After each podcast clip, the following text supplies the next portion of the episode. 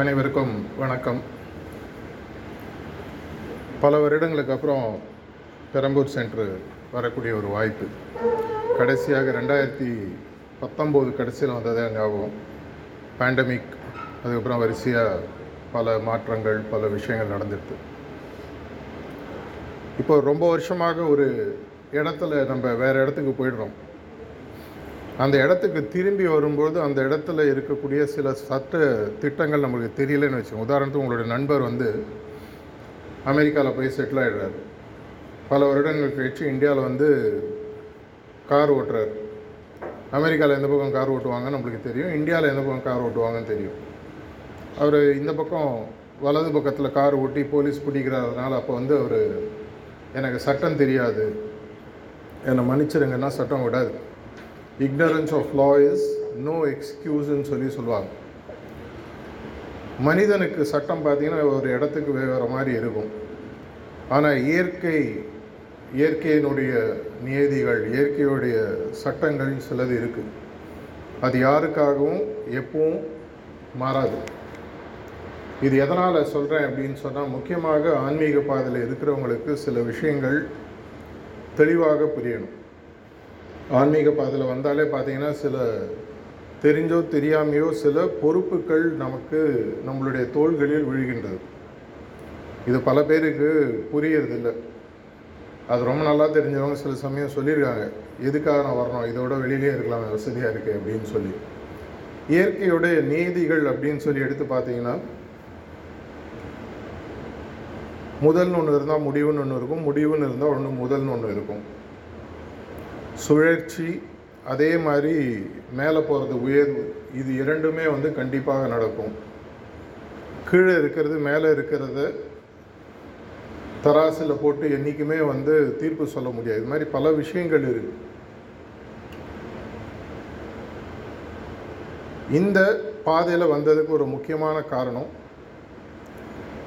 இயற்கை தன்னுடைய முன்னேற்ற பாதையில் உயிரினங்களை எடுத்து சென்று கொண்டிருக்கிறது. கிட்டத்தட்ட ஆயிரத்தி முந்நூற்றி எண்பது கோடி வருடங்களுக்கு முன்னால் இந்த பிரபஞ்சம் படைக்கப்பட்டதாக சொல்லுவாங்க தேர்ட்டீன் பாயிண்ட் எயிட் பில்லியன் இயர்ஸ்ன்னு சொல்லி சொல்லுவாங்க இன்னும் ஒரு இருபது முப்பது பில்லியன் இயர்ஸ் அட்லீஸ்ட் இன்னொரு ஆயிரத்தி ஐநூறு ரெண்டாயிரம் கோடி வருடங்கள் இந்த படைப்பானது நடக்கும் அப்படின்னு விஞ்ஞானிகள் கருதுகிறார்கள். இதில் என்னுடைய பங்கு என்ன? நான் எதற்காக இங்கே இருக்கேன்? மனிதன் என்பவன் பார்த்தீங்கன்னா நமக்கு தெரிஞ்ச ஒரு ரெண்டு மூன்று லட்சம் வருடங்களாக இந்த உலகத்தில் இருக்கிறதாக ஒரு கணக்கு. அதுக்கு முன்னாடி பல கதைகள் இருக்குது இருந்தாலும் கடைசியாக எடுத்ததுபடி பார்த்தீங்கன்னா இரண்டு மூன்று லட்சம் வருஷங்கள். அது வந்து ஒன்றுமே கிடையாது. இத்தினோண்டு மொத்த கடலில் பார்த்தீங்கன்னா கரைச்ச பெருங்காயம் மாதிரி ரொம்ப சின்ன ஒரு டைம் தான் நம்ம இந்த உலகத்தில் இருந்திருக்கும். இருந்தாலும் இந்த இயற்கையினுடைய ஒரு முக்கியமான பணியில் இயற்கை நம்ம இந்த இடத்துல கொண்டு வந்து உட்கார விட்டுருக்கு. இதற்கு முன்னால் ஏன் இல்லை இப்போ ஏன் நம்ம வந்திருக்கோம்? இதை நம்ம யோசிக்க ஆரம்பிக்கும்பொழுது நம்ம வந்ததுனுடைய உண்மையான கருத்து என்ன? எதனால் வந்து இயற்கை நம்ம இங்கே கொண்டிருக்கு நமக்கு இதில் என்ன பணி இருக்குன்றது நமக்கு கொஞ்சம் புரிய ஆரம்பிக்கணும் இது பல முறை நம்மளுடைய மாஸ்டர்ஸ் பல விதங்கள் இன்றைக்கி பேசும்போது கூட சொன்னார். போன வாரம் கூட யாரோ ஒரு வாட்ஸ்அப்பில் ஒரு ஃபார்வர்டு அனுப்பிச்சாங்க. படிச்சுட்டு இருந்தேன் நான். பன்வர் அப்படின்ற ஒரு கான்செப்ட் உங்களுக்கு யாருக்கா வந்ததான்னு தெரியாது. பன்வர் அப்படின்றது நம்மளுடைய ஆன்மீக முன்னேற்றத்தில் அடிக்கடி நமக்கு அமையக்கூடிய ஒரு பிரச்சனை. பன்வர்னால் ரொம்ப சிம்பிள் கீழே அந்த ரெக்கார்டு மாதிரி அங்கேயே மாட்டிக்கிறது ஒரு முன்னேற்றத்திற்கு தடை நம்மளுக்கே தெரியாமல் உருவாகி நம்ம இருக்கிற இடத்துல அப்படியே உட்காந்துரும் அந்த காலத்து கிராமஃபோன் ரெக்கார்டில் ஒரு கீழில் வந்ததுன்னா எடுத்து அடுத்த ட்ராக்கில் வைப்போம். அப்புறம் தான் அது பாடு இல்லைன்னா அது அப்படியே கீழே விழுந்த மாதிரி ஆகிட்டுருக்கும் இது ஒவ்வொரு முறை அந்த தடை வரும்பொழுதும் நமக்கு அது புரிஞ்சு அந்த தடையை நம்ம விளக்குவதற்கு நம்ம ஏதாவது செய்யணும். இதுவும் இயற்கையினோட நியதி. இந்த மாதிரி தடைகள் வரும்போது நார்மலாக பார்த்தீங்கன்னா ஆன்மீக ப்ராக்டிஸில் இன்ட்ரெஸ்ட் போயிடும். நம்ம வந்து எதற்காக வந்தோன்றதையே கேள்வி கேட்க ஆரம்பிப்போம்.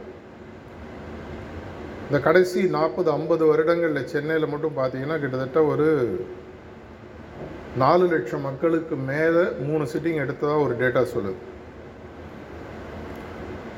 ஆனால் நம்மளுடைய மிஷன்லேயே இன்னொரு டேட்டாவும் சொல்லுது. பத்து பேர் சேர்ந்தால் ஒம்பது பேர் மூணு மாதத்துலேருந்து ஆறு மாதம் ஒரு வருஷத்துக்குள்ளே சிஸ்டம் விட்டுட்டு போயிடுறாங்க. சிஸ்டம் தவறா? அவங்களுக்கு இது புரியலையா? இல்லை எங்கே இது பிரச்சனை அப்படின்னு பார்த்தீங்கன்னா அவங்களுக்கு இயற்கையோட நியதிகள் புரியவில்லை. ஒரு தடைன்னு ஏற்படுது. நம்மளுடைய மெட்டீரியல் லைஃப்பில் நமக்கு ஒரு தடை ஏற்படும் போது நமக்கு கண்கூடாக தெரிகிறது. நம்மளுடைய பேங்க் பேலன்ஸ் குறையும். நம்மளுடைய பொருளாதார முன்னேற்றம் குறைய ஆரம்பிக்கும். ஒரு வேலையில் நம்ம இன்னும் பெட்டராக முன்னே வரமாட்டோம். சம்பாத்தியம் குறையும். மார்க்கு கம்மியாக வாங்குவோம் இதெல்லாம் கண்கூடாக தெரியக்கூடிய விஷயங்கள். ஒன்று அதை ஒத்துட்டு வேறு வழி இல்லாமல் இருப்போம். இல்லைன்னா இதை தாண்டி எப்படி போகணுன்றது யோசிப்போம். தடைகள் இருந்தாலே அதை தாண்டி போகணும். நம்ம ஸ்டூடெண்ட்ஸுக்கு வச்ச ப்ரோக்ராம் கூட பார்த்தீங்கன்னா தடை அது உடை தான் வச்சுருக்கோம். ஆன்மீக பாதையில் இது ரொம்ப முக்கியமான விஷயம். இயற்கையினுடைய நேதிகள் நமக்கு புரியணும். தடைகள்ன்றது இயற்கை வேணுன்ட்டே உருவாக்குவது அல்ல. ஒரு தடைகளை போட்டு இருக்குன்னு சொன்னால் தாண்டி போனால் தான் தங்கம். இந்த கடைசியில் ஒரு கோல்டு மெடல் கொடுப்பாங்க. இதே மாதிரி நம்மளுடைய ஆன்மீக முன்னேற்றத்திற்கு அப்பப்பொழுது ஒரு தடையானது உருவாகும். இது யாரும் வேணுன்ட்டு உருவாக்குறது இல்லை. அது இயற்கையினுடைய டெஸ்டிங் இன்ஃபேக்ட் அந்த பன்வர்ன்ற கான்செப்டில் மாஸ்டர் சொல்கிறாரு அல்டிமேட் தடை வந்து யாருன்னு பார்த்தீங்கன்னா மாஸ்டரே ஒரு வரும் அவருடைய மனிதனுடைய அளவில் அவருக்கு தெரியாமல் தனக்கும் ஒரு அபியாசிக்கு நடுவில் நானே தடையாக வருவதே தெரியாமல் மாஸ்டர் ஒரு தடையாக வருவார் அதை எவன் ஃபைனலாக தாண்டுறானோ அந்த மாதிரி நேரங்கள் என்ன ஆகும்னா மாஸ்டரியை நம்ம கேள்வி கேட்க ஆரம்பிப்போம். சிஸ்டமை கேள்வி கேட்க ஆரம்பிப்போம். மிஷனை கேள்வி கேட்க ஆரம்பிப்போம். சுற்றி நடக்கக்கூடிய விஷயங்களை கேள்வி கேட்க ஆரம்பிப்போம். இந்த மாதிரி விஷயங்கள் நடக்கும்போது என்ன ஒரு முக்கியமான ஒரு புரிதல் வரணும்னா நம்மளுடைய அல்டிமேட் தடையை நம்ம தாண்டி ஆகும் இதை தாண்டலைன்னு சொன்னால் எந்த குறிக்கோளுக்காக நம்ம இயற்கையால் இந்த அளவுக்கு கொண்டு வரப்பட்டிருக்கிறோமோ அது சாத்தியப்படுவதில்லை. ஓரறிவு ஈரறிவு மூன்றறிவு நான்கறிவு ஐந்தறிவு தாண்டி ஆறாவது அறிவுன்ற ஒரு படைப்பு உருவாக்கப்பட்டதுக்கு முக்கியமான காரணம் இது. இன்னைக்கு பேசும்போது கூட வைராக்கியம்ன்ற வார்த்தையெல்லாம் கூட பேசிகிட்டு இருந்தார். நமக்கு மட்டும்தான் எது சரி எது தவறு எது சரியான பாதை எது தவறான பாதை எதை செய்தால் எது உருவாகும் அப்படின்றத ஒரு புரிதல் இருக்கக்கூடிய ஒரே ஒரு ஒரு இனம் சொல்லி பார்த்தீங்கன்னா மனித இனம். மற்ற எல்லா இடத்துலையும் பார்த்தீங்கன்னா எவல்யூஷன் ஆட்டோமேட்டிக் இந்த இடத்துல வந்து நம்ம ஸ்டாக்னண்ட் ஆகிறதுக்கு வாய்ப்புகள் இருக்குது இதை தாண்டி போனாலும் அதுக்கப்புறம் ஆட்டோமேட்டிக் இதுதான் நம்மளுடைய குருநாதர்கள் சொல்கிறாங்க மனித படைப்பை தாண்டி மேலே போயிட்டோன்னா அதுக்கப்புறம் ப்ரொக்ரெஸ்ன்றது ஆட்டோமேட்டிக் கீழே இருக்கிற அளவுலேருந்து இந்த மனித அளவுக்கு வரது வந்து ஆட்டோமேட்டிக் ஆனால் இங்கே வந்து ஒரு தடை வருவதற்கு காரணம் யாருன்னு பார்த்தீங்கன்னா நம்ம தான் ஏன்னா இயற்கையினுடைய முன்னேற்ற விதின்றது நமக்கு புரியறதில்லை.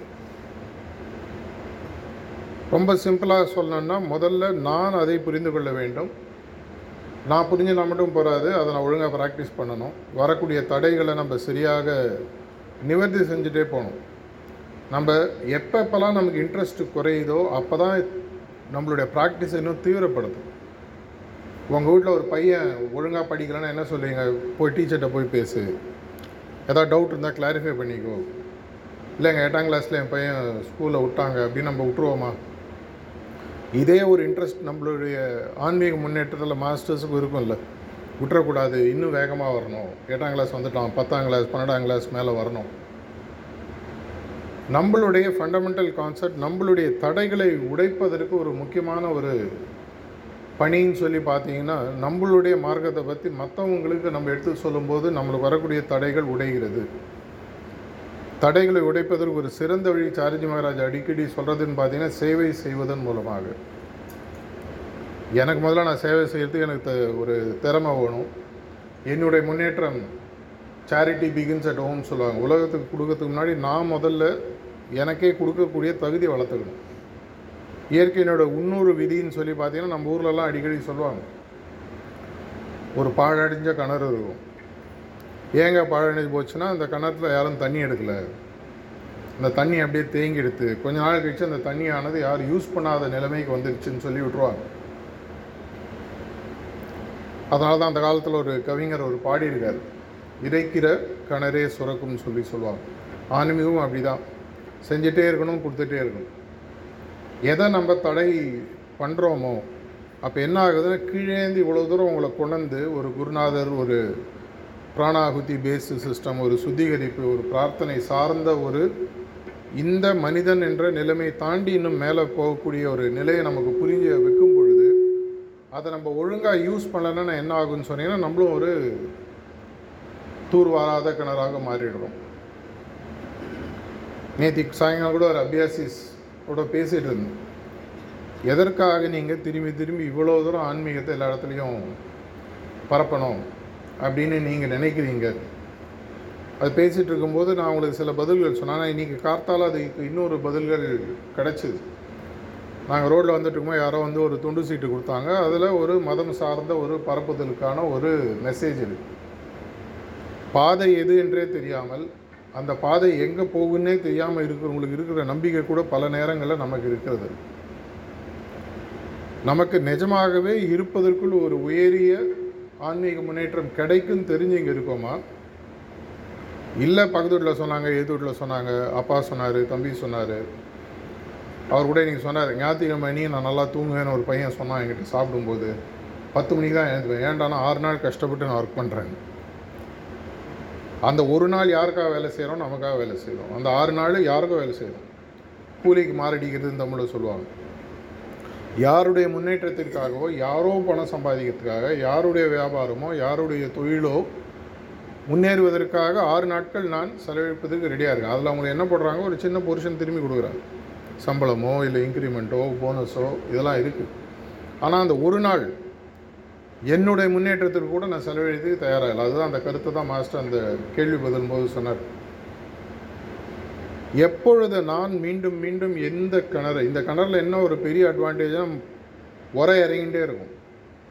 முதல் உரை வரைக்கும் இறங்கினீங்கன்னா தண்ணி கம்மியாக தான் அந்த கிணறுல சேரும். அந்த காலத்தில் பார்த்தீங்கன்னா உரை இறக்கிறதுக்கு ரிங்ஸ் வச்சுருப்பாங்க. ஓட்டை போட்டு ஓட்டை போட்டு ரிங்ஸ் இறங்கி இப்போல்லாம் போர்வெல் வந்து எடுத்து டீப்பாக போயிடுறாங்க. அந்த உரை இறங்க இறங்க அந்த கிணறினுடைய தண்ணீரை சேர்க்கக்கூடிய தன்மையானது மாறிடுது. முதல்ல ஏழு அடி இருந்தனா எட்டு அடி பத்து அடி பதிமூணு அடி போயிட்டே இருக்கும். இதே மாதிரி நம்மளுடைய ஆன்மீக முன்னேற்றத்தை இன்னும் டீப்பனாக பண்ணிகிட்டே இருக்காரு மாஸ்டர் ஒரு சைடில். அப்படின்னா இதே தன்மையை உலகத்தில் இருக்கிறவங்க அனைவருக்கும் புரிய வைக்கிற வரைக்கும் எதற்காக எனக்கு இந்த பிறவி கொடுக்கப்பட்டதோ அந்த பிறவியினுடைய சரியான பலனை ஒன்று நான் புரிஞ்சுக்கல. ரெண்டாவது இந்த பலன் எப்படி இருக்குன்றதை மற்றவங்களுக்கு நான் சொல்லாமல் இருக்கேன் நான் பல இடங்களில் ஒரு சென்டரினுடைய தேக்கம் பார்த்தோன்னா மாஸ்டருக்கு ரொம்ப வருத்தமாக இருக்கும். இவ்வளோ வருடங்கள் நான் வேலை செஞ்சு இங்கே என்ன இன்னும் இருபது பேர் தான் இருக்காங்க முப்பது பேர் தான் இருக்காங்க நாற்பது பேர் தான் இருக்காங்க. ஏன்னா எல்லாருமே கேட்குறது உண்டு. ஐம்பது பேர் நல்லா தியானம் பண்ணால் போகாது எதற்காக ஐயாயிரம் பேர் சேரணும் எதுக்காக ஐம்பதாயிரம் பேர் சேரணும்? இதற்கு பாபுஜி மகாராஜா ஃபாரினில் யாரோ ஒருத்தர் கேட்டாராம் எதற்காக உங்கள் முன்னாடி இருக்கவங்க எல்லாருமே தியானத்துக்கு வரணும்? அப்படின்னு கேட்டபோது ஆங்கிலத்தில் ஒரு அருமையான பதில் சொல்கிறார் I came from infinity and I want to see infinity in front of me அப்படின்றார். ஒரு முடிவே இல்லாத ஒரு இடத்துலேருந்து நான் வந்திருக்கேன். எனக்கு முன்னாடி இருக்கிறதெல்லாம் அப்படி தான் இருக்கணும். இவ்வளோ வருடங்கள் ஆயிரத்தி முந்நூற்றி எண்பது கோடி வருடங்களுக்கு அப்புறமாக கடைசி ஒரு நூறு நூற்றி இருபது வருடங்களாக எதற்காக ஒரு மார்க்கம் இது மாதிரி உருவாகணும் எதற்காக பிராணாகுத்தின்ற ஒரு கேட்டலிஸ்டிக் க்ரோத்து நமக்கு கிடைக்கிறது எதனால் இந்த தருணத்தை நம்ம விட்டுறக்கூடாது. ஒரு நாலு வருஷத்துக்கு முன்னாடி தாஜி ஒரு டாக்கில் சொல்கிறார் அடுத்த ஒரு ஐந்து வருடங்கள் ரஃபா ஒரு ரெண்டாயிரத்தி இருபத்தெட்டு வரைக்கும்னு வச்சுக்கோங்களேன் ரெண்டாயிரத்தி இருபத்தி இருபத்தெட்டு வரைக்கும் ஆன்மீக முன்னேற்ற கதவுகள் வந்து ஒரு அளவில்லாத அளவுக்கு திறக்கப்படு திறக்கப்பட்டிருக்கிறது அப்படின்னு சொல்லி சொல்கிறார் நம்மளுடைய ஊரில் பார்த்தீங்கன்னா இந்த மார்கழி மாதத்தில் இந்த வைகுண்ட ஏகாதசின்னு வரும். அப்போ சொர்க்கவாசல்னு ஒன்று திறப்பாங்க. இந்த சொர்க்கவாசனுடைய ஒரு ஐதீகம் என்ன சொல்லுவாங்கன்னா அது வழியாக போயிட்டீங்கன்னா நீங்கள் அன்னைக்கு போகும்பொழுது அந்த காலகட்டம் ஒரு நாளைக்கு ஒரு நாலு அஞ்சு மணி நேரம் திறப்பாங்க. வருஷத்துக்கு ஒரு நாள். அந்த டைமில் அதுக்குள்ளே போயிட்டீங்கன்னா அதுக்கப்புறம் நீங்கள் இந்த உலகத்திற்கு வர வேண்டாம். சொர்க்கத்துக்கு போயிடுவீங்கன்றது ஒரு ஐதீகம். கிட்டத்தட்ட இந்த ஆயிரத்தி முந்நூறு எண்பது முந்நூற்றி எண்பது கோடி வருடங்களுக்கு அப்புறமாக நேரடியாக எங்கேருந்து வந்தோமோ அங்கே போகிறதுக்கு ஒரு கதவு திறக்கப்பட்டிருக்கு. இது தாஜியோட டாக்ஸில் இருக்கு நீங்கள் கேட்டு பார்க்கலாம். ஒரு நாலு ஐந்து வருடங்கள் சொல்கிறார் அதுக்கப்புறம் என்ன ஆகும் தெரியாது. அப்படியே இருக்கலாம் மூடப்படலாம். அப்படின்னா ஒன்றும் புத்திசாலித்தனமாக இருந்தால் என்ன பண்ணும்? ஏன்னா சின்ன வயசில் அந்த தேதியில் காலங்கத்தில் எங்கள் அம்மா எழுப்பி கோயிலுக்கு போக சொல்லுவாங்க. மற்ற நாள் போகிறேனோ இல்லையோ அன்றைக்கி காலங்கத்தால் பிரம்ம முகூர்த்தம் எந்த அளவு சீக்கிரமாக போறியோ நல்லதுன்னு காத்து மூணு மூன்றைகளும் எழுப்பி விட்ருவாங்க அங்கே ஒரு கோயில் இருக்கும் கரெக்டாக திறப்பாங்க. அந்த வழியாக போயிட்டு வந்துட்டு அப்புறம் வீட்டில் வந்து தூங்க வேண்டியது. அது வேறு விஷயம். சின்ன வயசில் சொல்கிறாங்க போனோம். அம்மா சொல்கிறாங்க போயாகும் அது மாதிரி அம்மா சொல்கிறாங்க பக்கத்து வீட்டில் சொன்னாங்க அப்பா சொன்னாங்க அப்படின்ட்டு இன்னும் நம்ம என்னன்னு தெரியாமல் பயிற்சி பண்ணுறோமா இல்லை உண்மையான கருத்து தெரியுமா? ஆனால் சார்ஜ் மகாராஜ் அடிக்கடி சொல்லுவார் நூறு அபியாசிகள்கிட்ட சஹஜ்மார்க்கில் எதுக்கு இருக்கீங்கன்னு கேட்டிங்கன்னா நூற்றி பத்து பதில் வரும் அப்படின்வார் எதற்காக இருக்குன்னே தெரியாது. இன்றைக்கி நான் இதை சொல்கிறதுனால உங்களுக்கு எல்லாருக்குமே பதில் தெரியும் எனக்கே தெரியுமான்றது சாஸ்வதம் அல்ல. நீங்களே நீங்கள் உங்களை கேட்டு பாருங்கள் இந்த ஆன்மீக பாதனை எதற்காக வந்திருக்கு? நேதிக்கு சென்றிருந்தாலும் சரி இருபது வருஷமாக இருந்தாலும் சரி இந்த பாதையில் நான் சேர்ந்ததின் நோக்கம் என்ன? உங்களோட டைரியில் இந்த என்ட்ரி இருக்கான்னு போய் செக் பண்ணு இருந்ததுன்னா நல்லது. ஏன்னா நம்மளுடைய மார்க்கத்தில் வந்து ஒரு புஃபே சாப்பிட்ற மாதிரி நிறைய ஐட்டம்ஸ் இருக்கும் எதை வேணால் குறிக்கோளாக எடுத்துக்கலாம். மீண்டும் பிறவா நிலைமை குறிக்கோளாக எடுத்துக்கலாம். குருநாதரை போன்ற ஒரு தன்மை மாற்றம் குறிக்கோளாக எடுத்துக்கலாம். பதிமூணாவது பாயிண்ட்டு குறிக்கோளாக எடுத்துக்கலாம். சென்ட்ரல் ரீஜன் குறிக்கோளாக எடுத்துக்கலாம். ஸ்பிரிச்சுவல் என்டிட்டி குறிக்கோளாக எடுத்துக்கலாம். அவருடைய வார்த்தையை உலகம் ஃபுல்லாக பரப்புதல் குறிக்கோ எதை வேணால் எடுத்துக்கலாம். ஆனால் அந்த குறிக்கோள் எனக்கு தெளிவாக இருக்குது ஏன்னா ஸ்கூலில் சேர்ற எல்லா ஸ்டூடெண்ட்ஸுமே இன்ஜினியரிங் மட்டும் படிக்கிறதில்ல மெடிசன் மட்டும் படிக்கிறது இல்லை. ஏதோ ஒரு ஸ்ட்ரீம் ஆஃப் எஜுகேஷன் போகிறாங்க அது அவங்களுடைய வாழ்க்கை குறிக்கோள்.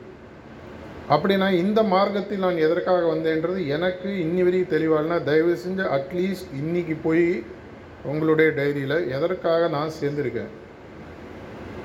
இல்லை ஏற்கனவே நான் தெளிவாக இருக்கேன். இதுதான் என்னுடைய குறிக்கோள் எனக்கு தெரியும் சார் நான் ஏற்கனவே எழுதி வச்சுருக்கேன். அப்படின்னா அந்த குறிக்கோளை அடைந்து விட்டீர்களா? பன்வர் இருக்கா? ஏதாவது நடுவில் அந்த சுழலில் மாட்டிகிட்டு இருக்கீங்களா இந்த குறிக்கோளை நோக்கி நான் போயிட்டுருக்கேன்னா அடைஞ்சிட்டேன்னா ஆனால் குறிக்கோளை அடைந்தவர்களும் இருக்கலாம். தெரியாமல் இருக்கலாம் தெரிஞ்சு அடைஞ்சவங்களும் இருக்கலாம். அது அவங்க அவங்களுடைய சென்சிட்டிவிட்டியை பொறுத்த விஷயம். எனக்கு நிஜமாகவே அது தெரியும்னா ஒரு நல்ல விஷயம். எனக்கு தெரியும் சார் நான் இங்கே தான் இருக்கேன் இதுதான் என்னுடைய குறிக்கோள் இதுக்காக தான் நான் வந்தேன். என்னோடய வேலை முடிஞ்சிட்டு இப்பொழுது நான் ஒரு கேண்டில் மாதிரி இருக்க போகிறேன் என்னுடைய விளக்கு அணைவதற்கு முன்னால் பல விளக்குகளை ஏற்றப் போகிறேன்னு சொல்கிறவங்களும் இருக்காங்க. இந்த குறிக்கோளை கண்டுபிடித்ததுக்கு அப்புறம் ரீசெண்டாக ஒரு டாக்கில் சொல்கிறார் ரெண்டு வருஷத்துக்கு முன்னாடி. தொண்ணூறு நாட்களுக்கு இதுவரை பயிற்சி செய்யாதது போய் செய்யுங்கள். Practice like never before for ninety டேஸ்னு ரெண்டு வருஷம் முன்னாடி ஒரு டாக்கில் சொல்கிறார் அதுக்கு ஒரு காரணமும் சொல்கிறார் மாஸ்டருடைய இதயம் என்னும் ஒரு இதுன்னு சொல்லுவாங்க. அவருடைய இதயத்தில் ஊம்புன்னு சொல்லி சொல்லுவாங்க. கற்ப பை. அதில் ஒம்பது ஏழு மாதம் இருந்தால் போதும். அந்த பக்கம் போயிடலாம் தாஜி அந்த டாக்கில் சொல்கிறார் ஏழு மாதம் விடணும்னா தொண்ணூறு நாட்கள் போகிறோன்றது ஏன்னா அவங்க அந்தளவுக்கு அவசரமாக அந்த முன்னேற்றத்தை கொடுப்பதற்கு தயாராக இருக்கிறார்கள் நம்ம தயாராக இருக்கோமா? இல்லை எங்கள் வீட்டுக்காரரும் கச்சேரிக்கு போகிறாரு அந்த காலத்தில் சொல்லுவாங்க. அதுக்கு ஒரு அர்த்தம் இருக்குது அவர் வந்து லாயரு அந்த காலத்தில் படமே வந்திருக்கு பார்த்துருப்பீங்க. அவர் டெய்லி போயிட்டு ஒரு கோட்டை போட்டு கோர்ட்டில் உட்காந்து திரும்பி வருவார். அதான் அவர் வேலை. உலகத்தில் எல்லாரும் தெரியும் ஊட்டமாக தெரியாது. இல்லை அதே மாதிரி ஆன்மீகத்தில் நம்ம வெறும் கோட்டை போட்டுட்டு ஞாதிகமாக சச்சம் கட்டன் பண்ணிட்டு அது மாதிரி போயிட்டுருக்கோமா? இல்லை இன்னும் இது சீரியஸாக எடுத்துகிட்டு இருக்கோமா எக்ரிகோர்ன்ற கான்செப்ட் அடிக்கடி சொல்கிறார் ஒரு எக்ரிகோர்ன்றது கூட்டு மனப்பான்மை கூட்டாக வேலை செய்து உருவாக்கக்கூடிய சச்சங்கிறது அதுதானே. அப்போ இன்னும் நிறையா பேர் இதை கொண்டு வரும் பொழுது இந்த ஆன்மீக முன்னேற்றமானது எல்லாருக்கும் இன்னும் வேகமாக அமையும். இப்போ கூட பார்த்தீங்கன்னா ஃபஸ்ட்டு ஜூலைலேருந்து ஒன்று புதுசாக ஆரம்பிச்சிருக்கோம். நூறு நாட்களுக்கு அதுக்கு ஆங்கிலத்தில் மீட்டான்ற பேர் கொடுத்துருக்கோம். மக்கள் இல்லம் தேடி ஆன்மீகம். எதனால்? எல்லாருக்கும் இது தெரிய ஆரம்பிக்கும் இறைக்கிற கிணறு சுரக்குன்னு சொல்கிற மாதிரி எனக்கு இது கிடச்சிருக்கு. சில நேரங்களில் வந்து நம்ம கடையில் ஒரு புத்தகம் அந்த புத்தகத்தில் என்ன இருக்குன்னு கூட நமக்கு தெரியாது. ஆனால் அந்த புத்தகத்தை இன்னொருட்ட கொடுப்போம். அவர் அதை படித்து அதன் மூலமாக அவர் மாதிரி லைஃப்பில் முன்னேறிடுவார். அந்த சப்ஜெக்டே நமக்கு தெரிஞ்சிருக்காது புக்கு நம்ம வீட்டில் இருக்கும். இது மாதிரி நிறைய பேருக்கு நடந்திருக்கு கர்நாடகாவில் ஒரு புத்தகத்தில் எழுதியிருக்காங்க. ஒருத்தர் வீட்டில் ரியாலிட்டி டான் புக் இருபது வருஷமாக இருந்திருக்கு அது என்னன்னே தெரியாமல் யாரோ கொடுத்தாங்க வச்சுருந்தாங்க. அவர் வீட்டுக்கு வர யாரோ ஒருத்தர் அந்த புக்கை எடுத்து பார்த்து அதை படித்து அவர் அபியாசியாகி அதில் ஒரு சென்டர் வளர்ந்து இந்த கதைகள் பாஜ் மகாராஜுடைய டாக்லிஸ்ட் சாரிஜியுடைய உரைகள்லையோ இருக்கு அப்படி ஒன்றுமே இல்லைனாலும் ஒரு நல்ல குரியர் பாயாவது இருக்கும். லெட்ரு யாரோ யாருக்கோ எழுதுகிறாங்க நான் படிக்க போகிறதில்ல என்னால் என்னுடைய வாழ்க்கையில் அதனால் முன்னேற்றம் எதுவும் இருக்க போகிறதில்ல ஆனால் அந்த லெட்டரை யாருக்கோ போய் சேரணும். அந்த லெட்டரையாக கொண்டு போய் கொடுக்கும். இந்த மக்கள் இல்லம் தேடி ஆன்மீன்றது கூட கிட்டத்தட்ட அதுதான். நேற்றுக்கு அந்த சாயங்காலம் கேள்வி கேட்டுட்டு நான் இதான் சொல்கிறேன் என்னுடைய வேலை மீண்டும் மீண்டும் அவருடைய கருத்தை உலகத்துக்கு சொல்லுது. என்னோடய நம்பர் தெரிஞ்சால் வாட்ஸ்அப் ஸ்டேட்டஸில் போய் பார்த்தீங்கன்னா அது ஏழு எட்டு வருஷமாக அதே தான் இருக்கும். இந்த கருத்தை சொல்வதன் மூலமாக உலகத்தில் இந்த இறைக்கிற நீரை சுரக்குன்ற விஷயம் எல்லாருக்கும் புரியணும். என்ன ஆகிட போகுது மிஞ்சி போனால் நாலு பேர் திட்டுவாங்களா? நாலு பேர் கேவலமாக பேசுவாங்களா? நாலு பேர் பழி சொல்லுவாங்களா? இல்லை கேட்காம போவாங்க அவ்வளோதான் நான் மிஞ்சி போனால் நான் முதல்ல சொன்ன மாதிரி பத்தில் ஒம்பது பேர் மிஷின் விட்டு போய்ட்றாங்க. ஏதோ ஒரு காரணத்தினால. பன்வர்ன்ற விஷயமா இருந்திருக்கலாம். இல்லை இன்னொருத்தர் நடந்த விஷயம் அவருக்கு பிடிக்காம இருக்கலாம். எல்லாரும் எல்லாருக்கும் பிடிச்ச மாதிரி நடக்க முடியாது. அந்த அபியாசி மேலே வர கோவத்தினாலேயோ அந்த மிஷன் மேலே வர கோவத்தினாலேயோ இல்லை கூட இருக்கிற ப்ரிசெப்டர் மேலேயோ ஒரு ஃபங்க்ஷனரி மேலேயோ இருக்கக்கூடிய மிஸ் அண்டர்ஸ்டாண்டிங்னால மிஷன் விட்டு போனவங்க நிறைய பேர் இருக்காங்க. அவர் இன்னொருத்தர் அவரை போய் பார்த்து தன்மையாக சொல்லும்போது அவருக்கு புரியலாம். நம்ம ஊரில் சொல்லுவாங்க ஆற்று மேலே கோவப்பட்டுன்னு தண்ணி மொழாமல் போனால் நஷ்டம் ஆற்றுக்கு இல்லைன்னு சொல்லுவாங்க. ஒரு அபியாசி மேலே போவோம் இந்த மிஷனில் நான் தப்பு கண்டுபிடிச்சி வெளியில் போயிட்டேன்னு சொன்னால் நஷ்டம் யாருக்குன்றது அவருக்கு புரிய வைக்கக்கூடிய ஒரு வாய்ப்பு இருக்குது இதில் என்ன பண்ணுறோம் நம்ம? இந்த மிஷனில் லாஸ்ட் அஞ்சு வருஷம் சேர்ந்தவங்க யாருன்றத டேட்டா பேஸ் எடுத்து அவங்கள வீடு வீடாக போய் மீண்டும் போய் பார்க்குறோம். நல்ல விஷயத்துக்காக பார்க்குறோம்? இந்த காலத்தில் நல்ல விஷயத்தை கூட போய் சொல்ல வேண்டியதாக இருக்குது அன்ஃபார்ச்சுனேட்லி சாரஜி மகாராஜ் முத முதல்ல அந்த காலத்தில் இந்த மாதிரி விஷயங்களுக்கு ரொம்ப அகெயின்ஸ்டாக இருந்தார். சொல்ல அதெல்லாம் வேண்டாம். நல்ல விஷயந்தான் அவனே புரிஞ்சிடணும். கடைசி காலத்தில் அவர் சொல்ல ஆரம்பித்தார் நல்ல விஷயத்தில் கூட போய் சொல்லணும் போல இருக்குது எதனாலன்னு சொன்னால் ஒரு முறை பேசிட்டு இருக்கும்போது சொன்னார் காட்டேஜில் all it needs for bad to survive is for a few people to keep quiet அப்படின்னார். கெட்ட விஷயங்கள் பரவுவதற்கு முக்கியமான காரணம் உண்மையான நல்ல விஷயங்களை தெரிந்த சில மனிதர்கள் சும்மா இருக்குது. அந்த நல்ல மனிதர்கள் யாருன்னு நம்ம தான். எதற்காக ஆன்மீகம்? இந்த ஆன்மீகம் நமக்கு இது கொடுக்கும்? இந்த ஆன்மீகம் இந்த ஆன்மாவிற்கு என்ன செய்யும்? இது நம்மளுக்கு தியரிட்டிக்கலாக தெரியும். உணர்ந்தவர்களும் இருக்கலாம். நான் யாரையும் வந்து எடை போட விரும்பல. இங்கே இருக்கிறவங்க அனைவருக்கும் தேரியும் தெரிஞ்சிருக்கலாம் ப்ராக்டிஸும் தெரிஞ்சிருக்கலாம். சில பேருக்கு ப்ராக்டிஸ் மட்டும் நல்லா இறங்கிருக்கும் சில பேருக்கு தேரி மட்டும் இறங்கிருக்கும். இருந்தாலும் நமக்குன்னு ஒரு வேலை இருக்குது இந்த கிணறு தண்ணி வற்றக்கூடாது கெட்டு போகக்கூடாது ஸ்மெல் வரக்கூடாது. அப்படின்னு சொன்னால் இந்த தண்ணியானது மீண்டும் மீண்டும் ஸ்வெட்டரில் இருக்கணும். மேலே வரணும். உள்ளே இருக்கிற தண்ணி வேஸ்ட்டு தண்ணி மேலே வந்தால் தான் அதனுடைய பிரயோஜனம் உண்டு. இதற்கு நமக்கு ஒரு பணி இருக்கிறது. முதல்ல என்னுடைய ப்ராக்டிஸ் ஒழுங்காக இருக்கும் என்னுடைய குறிக்கோள் நான் முதல்ல சொன்னவே ஒழுங்காக இருக்கும் இந்த ஆன்மீக பயிற்சியில் நான் இருப்பதற்கான குறிக்கோள் என்ன என்பது தெளிவாக இல்லைன்னா இன்றைக்கி தயவு செஞ்சு கண்டுபிடிக்கும் குறிக்கோள்னு வந்ததுன்னா அடுத்தது வந்து பார்த்திங்கன்னா செயல் திட்டம்னு சொல்லி சொல்லுவாங்க. இந்த குறிக்கோள் அடைவதற்கு என்ன திட்டம் நான் இடப்போகிறேன்? ஒரு பையன் நூறில் தொண்ணூத்தஞ்சு மார்க் வாங்கினேன்னு சொன்னால் ஒரு நாளைக்கு நாலு மணி நேரம் படிக்கணும். ரெண்டு மணி நேரம் ஸ்பெஷல் கிளாஸ் அட்டன் பண்ணணும். அரை மணி நேரம் ரிலாக்ஸேஷன் தியான பயிற்சி இப்போ எல்லா ஸ்கூல்லையும் இதெல்லாம் சொல்லிகிட்ருக்கோம் இதெல்லாம் செய்யும் பொழுது என்னுடைய செயல் திட்டமானது என்னுடைய குறிக்கோளை நோக்கி என்னை அழைத்து செல்கிறதுன்றதில் அவன் தெளிவாக இருக்கும் அப்படின்னா என்னுடைய ஆன்மீக குறிக்கோள் என்ன? லிபரேஷனா தன்மை மாற்றமா? குருநாதரை போல் ஆகுதலா?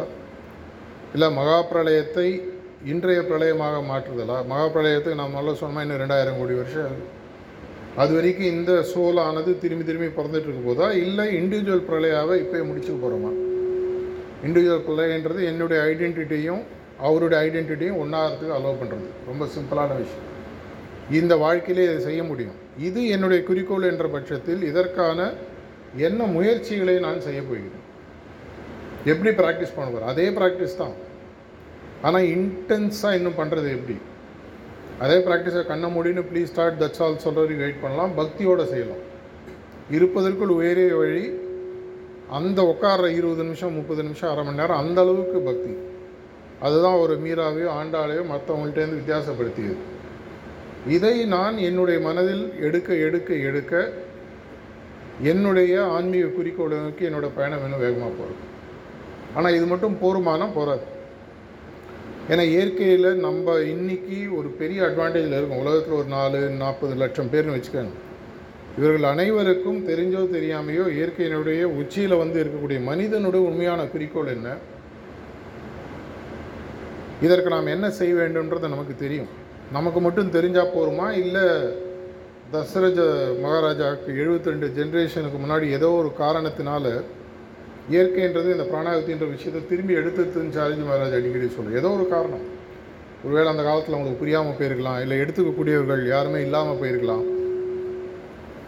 அது இன்றைக்கி திரும்பி வந்துருக்கு ஒரு முறை சாரஜி மகாராஜ் கேட்டார் யாருமே இந்த சிஸ்டமில் புதுசாக சேரலன்னா என்ன ஆகும்? நீ அதை பற்றி கவலைப்படாது.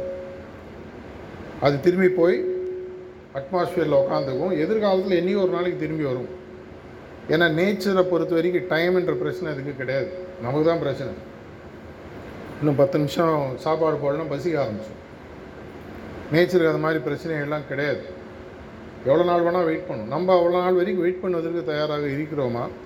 இல்லை தெரிஞ்சோன்னே சீக்கிரமாக போகணுன்றத முடிவு எடுக்க போகிறோமா இதற்கு என்னுடைய பணி என்ன? நான் மட்டும் போனால் போகிறோமா ஒரு முறை சார்ஜ் மகாராஜ் சொன்னார். நீங்கள் நிறைய பேர் மேலே போனால் திரும்பி வந்தாகணுன்னாரு ஷாக் ஆகிடுது எதுக்காக சொல்கிறீங்க அங்கே என்னப்பா பத்து பேர் உட்காந்து என்ன பண்ணுறது நீங்களும் திரும்பி வந்துருங்க அப்படின்னாரு. ஒரு ஐம்பது லட்சம் பேர் ஒரு கோடி பேர் மேலே இருந்தால் நல்லாயிருக்கும். எல்லோரும் நீங்கள் போயிட்டு உங்களுக்கு தனியாக போர் அடிக்காதான் சிரிச்சுனே சொன்னார். ஆனால் அதில் ஒரு கருத்தும் இருக்குது நேச்சர் என்ன பண்ணும்? அங்கே போய் உட்காரும் பொழுது அந்த மாதிரி யாருமே இல்லைன்னா திரும்பி அமிச்சம் போய் இன்னும் கொஞ்சம் பேர் அழிச்சிட்டு வாங்க.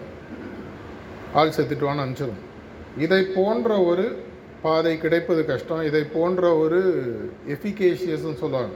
இந்த எஃபிகசி ஆஃப் ராஜயோகா புக்கு படிச்சீங்கன்னா உங்களுக்கு தெரியும். இதை போன்ற ஒரு fastest part to the goal இருப்பதற்குள் வேகமாக வாயு வேகம் மனோவேகம் சொல்லலாம் நினச்சா நாங்கள் இருக்க முடியும். இப்படி லெஃப்ட்லேருந்து ரைட்டு திரும்புறதுக்குள்ளே என்னால் ஒரு குறிக்கோளை ஒரு அபியாசிப்பை அடைய வைக்க முடியும்னு பாபுஜி மகாராஜ் சொல்கிறது இதற்கு நம்ம தயாராக இருக்கோமா நம்ம மட்டும் தயாராக இல்லாமல் இருப்பதற்குள் உலகத்தில் இருக்கிறவங்க எல்லாரும் அட்லீஸ்ட் எனக்குன்னு ஒரு தெரிஞ்சவங்க உறவு முறைன்னு ஒரு நூறு பேர் இருப்பாங்கல்ல. நம்ம ஊரில் என்ன உறவு முறையில் இருக்கிறவங்களாவது நான் அடைஞ்ச பயணம் நம்ம விட்டு போகும்போது என்ன பண்ணோம் நம்ம சொத்தை ஆஸ்தியாக இருக்கோ எழுதி வச்சுட்டு போகிறோம் வில்லுன்னு சொல்லி எழுதுறோம். ஒரு ரெண்டு பேருக்கோ மூணு பேருக்கோ எழுதுறோம். நமக்கு ஒன்று அப்படின்னு சொன்னால் உறவு நண்பர்கள் வருவாங்க. ஒரு பத்து பேர் இருபது பேர். இவங்களுக்காவது நான் எதாவது செய்யணும் இல்லையா? இதை போன்ற எண்ணம் இந்த சிஸ்டம் ஏற்கனவே யூஸ் பண்ணுற வர ஆரம்பிச்சதுன்னு சொன்னால் இயற்கையினோட பணியில் நம்ம சரியாக ஃபிட்டாக ஆரம்பிச்சிருக்கோம்னு அர்த்தம். இயற்கையினோட ஒரு முக்கியமான விதி எது உபயோகப்படவில்லையோ அது மீண்டும் எடுத்துக்கொள்ளப்படும் இது சார்ஜ் அடிக்கடி சொல்கிறேன் ஏதாவது ஒன்று யூஸ் ஆகலாம் இயற்கை திருப்பி எடுத்துகிட்டு என்றைக்கு ஒரு நாள் வரும். அந்த ஒரு நிலைக்கு வராமல் இந்த பயிற்சியை இன்னும் சரியாக இந்த குறிக்கோளை புரிந்து கொண்டு நான் மட்டும் இல்லாமல் இன்னும் பல கோடிக்கணக்கான மக்கள் இந்த பயிற்சியை அடைய வேண்டும் என்ற பிரார்த்தனையுடன் முடித்துக்கொள்கிறேன் நன்றி வணக்கம்.